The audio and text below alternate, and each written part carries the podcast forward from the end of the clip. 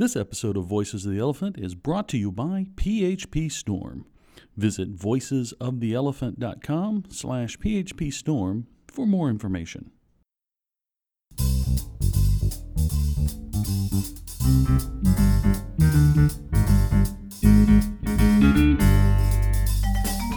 Welcome to the Voices of the ElePHPant podcast. Each episode of Voices of the ElePHPant brings you an interview with a member of the PHP community. From project leaders to user group organizers, we talk to the people that are helping make the PHP community special.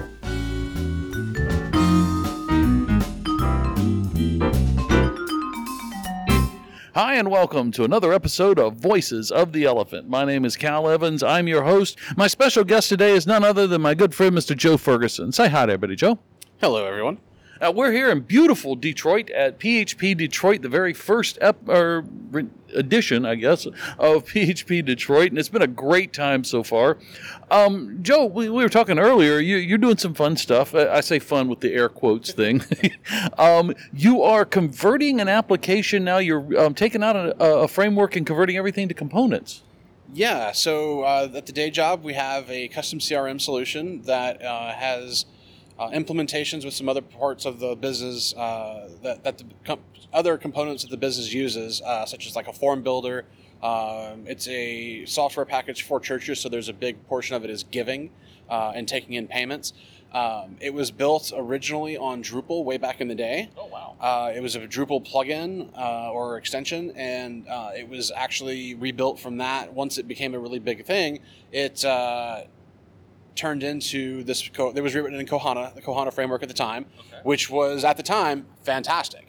Uh, since then, Kohana has kind of gone away and it's no longer maintained. It's even really hard to find the, the documentation because the uh, last people who were maintaining that have kind of let let it go as you know as frameworks come and go. That's natural progression. So, what I was tasked with was they hired me because I had specialized uh, experience in rebuilding and rewriting legacy applications or modernizing legacy applications, which I shamelessly stole that playbook from our friends Paul Jones. oh, yeah. He, he wrote a book. I highly recommend it. Um, at my uh, second tech job, um, that was my Bible, quite literally. I reference that book every day. Uh, it's a really fantastic book if you're dealing with legacy software. And this was a unique challenge because this application was written tightly coupled to Kohana.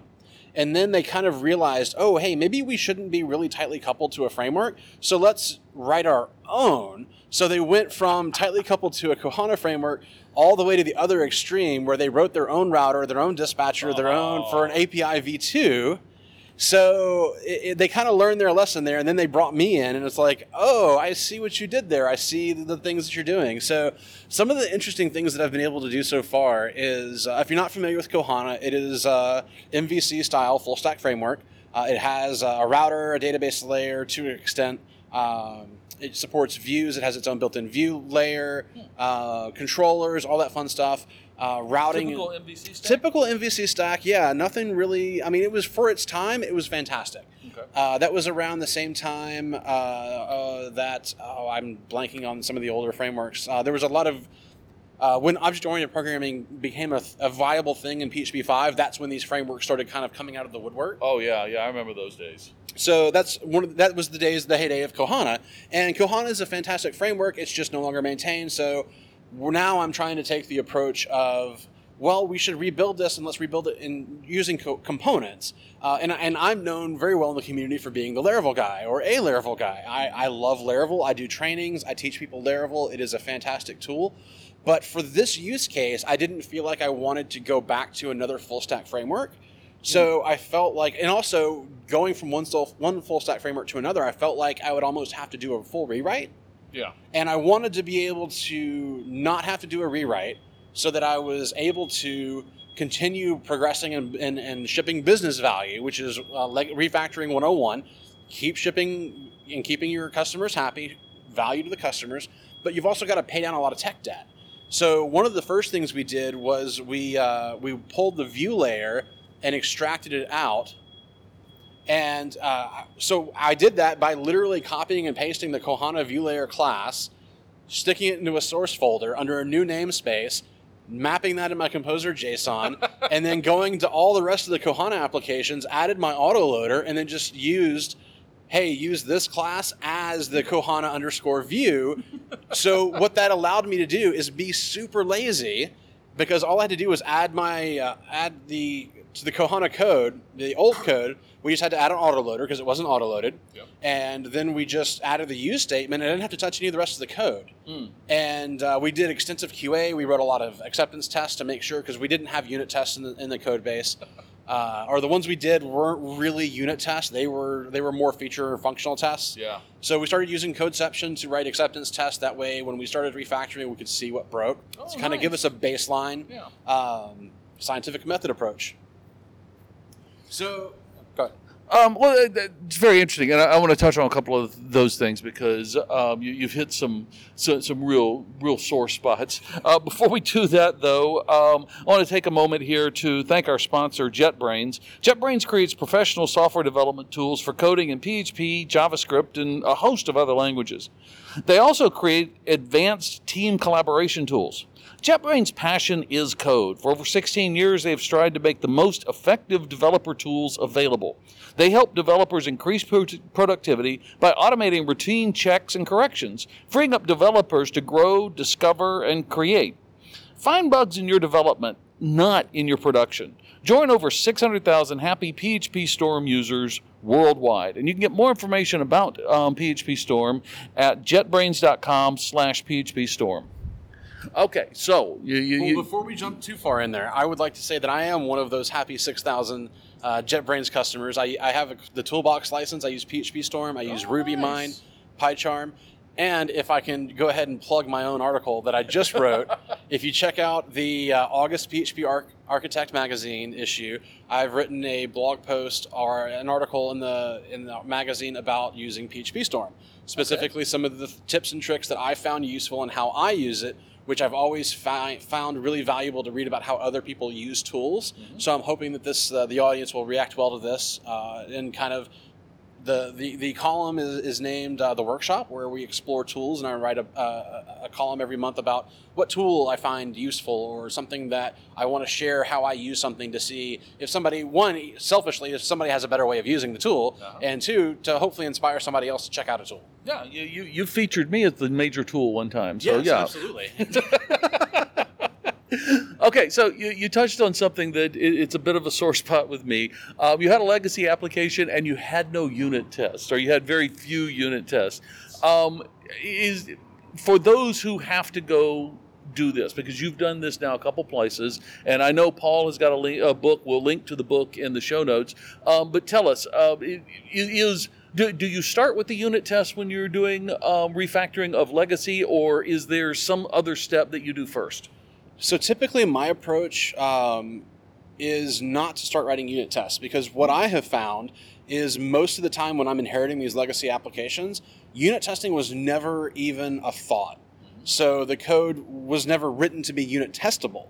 So I fought through this and I've gone back and forth at a couple of jobs, but in kind of what I've landed on is it's typically not practical to do unit proper unit testing on a legacy code base that wasn't written to be testable. You're going to spend more time mocking and doubling and writing test spies and and trying to shoehorn in testing when your time would be better spent and your code coverage will rise dramatically faster if you start writing acceptance testing.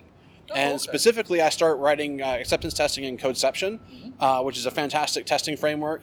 Everything compiles down to PHPUnit, so you're not using just some random testing suite that's never going to be that somebody's going to die or get hit by a bus or stop using, and you're never going to be able to get support for it. There's a huge community behind it. It's compiles down to PHPUnit, so it's really it's it's it feels right to, to a PHP developer, right? It hits all those those those good things that make us love these tools. we use um, at Nexcess, where uh, where I work and the team I'm working on, we use Codeception and PHPUnit. And quite honestly, I, I just finished up a major um, project, and typical for me, I said, okay, last step. Let's write some unit tests. Sure. And they said, oh, we use Codeception. And I honestly just, uh, my, my brain went into vapor lock because I have written PHPUnit for so long and I didn't, you know, I didn't know that, yes, this is a PHPUnit underneath and I can still write my unit tests in PHPUnit. codeception is not for unit testing; it's for acceptance testing you know and that's where i my, my brain did not uh, once i um, once I, I, I realized that the tools were used for different purposes then i began to understand and i, I can now function in that environment. So codeception will actually do unit testing and feature slash functional testing and acceptance testing Oh. as well as api testing. Uh, each each uh, test is a suite that you can generate so what we've been doing is we've been writing our unit tests for all of our new functionality uh, and we've been writing those in raw PHPUnit because we haven't had to use or we haven't found a need for the codeception uh, syntactic sugar that they offer around unit testing.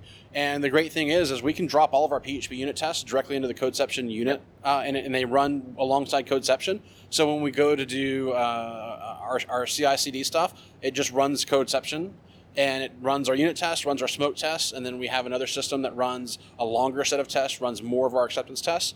Uh, we also use PhantomJS. That way, we're actually being able to test our, our, our, our browser against a web or our application against a WebKit browser. Yeah. Uh, so the trade-off there is these tests are really slow. And if you read Paul's books, you'll know this is all about trade-offs. So you'll get really slow tests, but you have huge areas of code coverage that are really easy to write, really easy to understand. If you've ever looked at uh, BDD style testing or Gherkin style testing, the language is really human readable. It makes a lot of sense. The assertions are all very natural language, so it's really easy to understand. And it's also really easy to write API tests. So far to where you can even specify your response from uh, from the server should actually look a certain way and contain certain data elements. So you can get as fine tuned and fine granular detail as you want. Or where I write, how I write my smoke test is I essentially hit all of my get URLs in my application is the first thing I write if I, if I don't have smoke to, if I don't have any testing.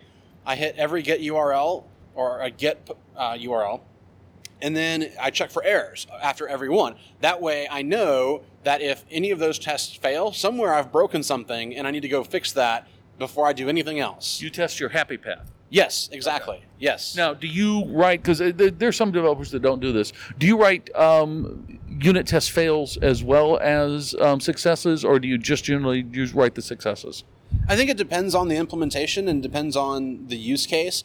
I always tell my developers and I tell my team, show me it passes and show me where why it fails. So that's kind of always a good practice and we're trying to get to a point on our team where our QA people will also write tests for us and that will be the the test that proves the failure and their test should start passing when we fix the issue. Very good idea, yeah, and um, that's the, yeah.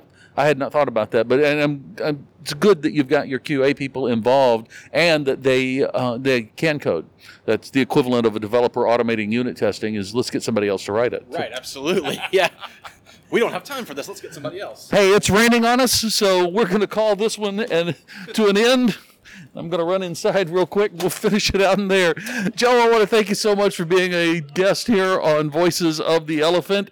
Thank you. Um, you're here representing OSMI at, um, at, at PHP Detroit. Now, have you spoken about OSMI today, or Not yet. Okay. 2:30.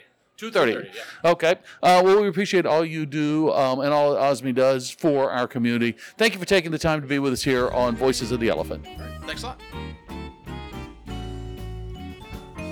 Thanks for listening to Voices of the ElePHPant. Voices of the ElePHPant is copyright EICC Incorporated and released under a Creative Commons Attribution, No Derivatives, Share and Share Alike license. To nominate someone to be a guest on Voices of the ElePHPant, visit our website and click on the nominate link. The URL is voicesoftheelephpant.com. ElePHPant is, of course, spelled E L E P H P A N T.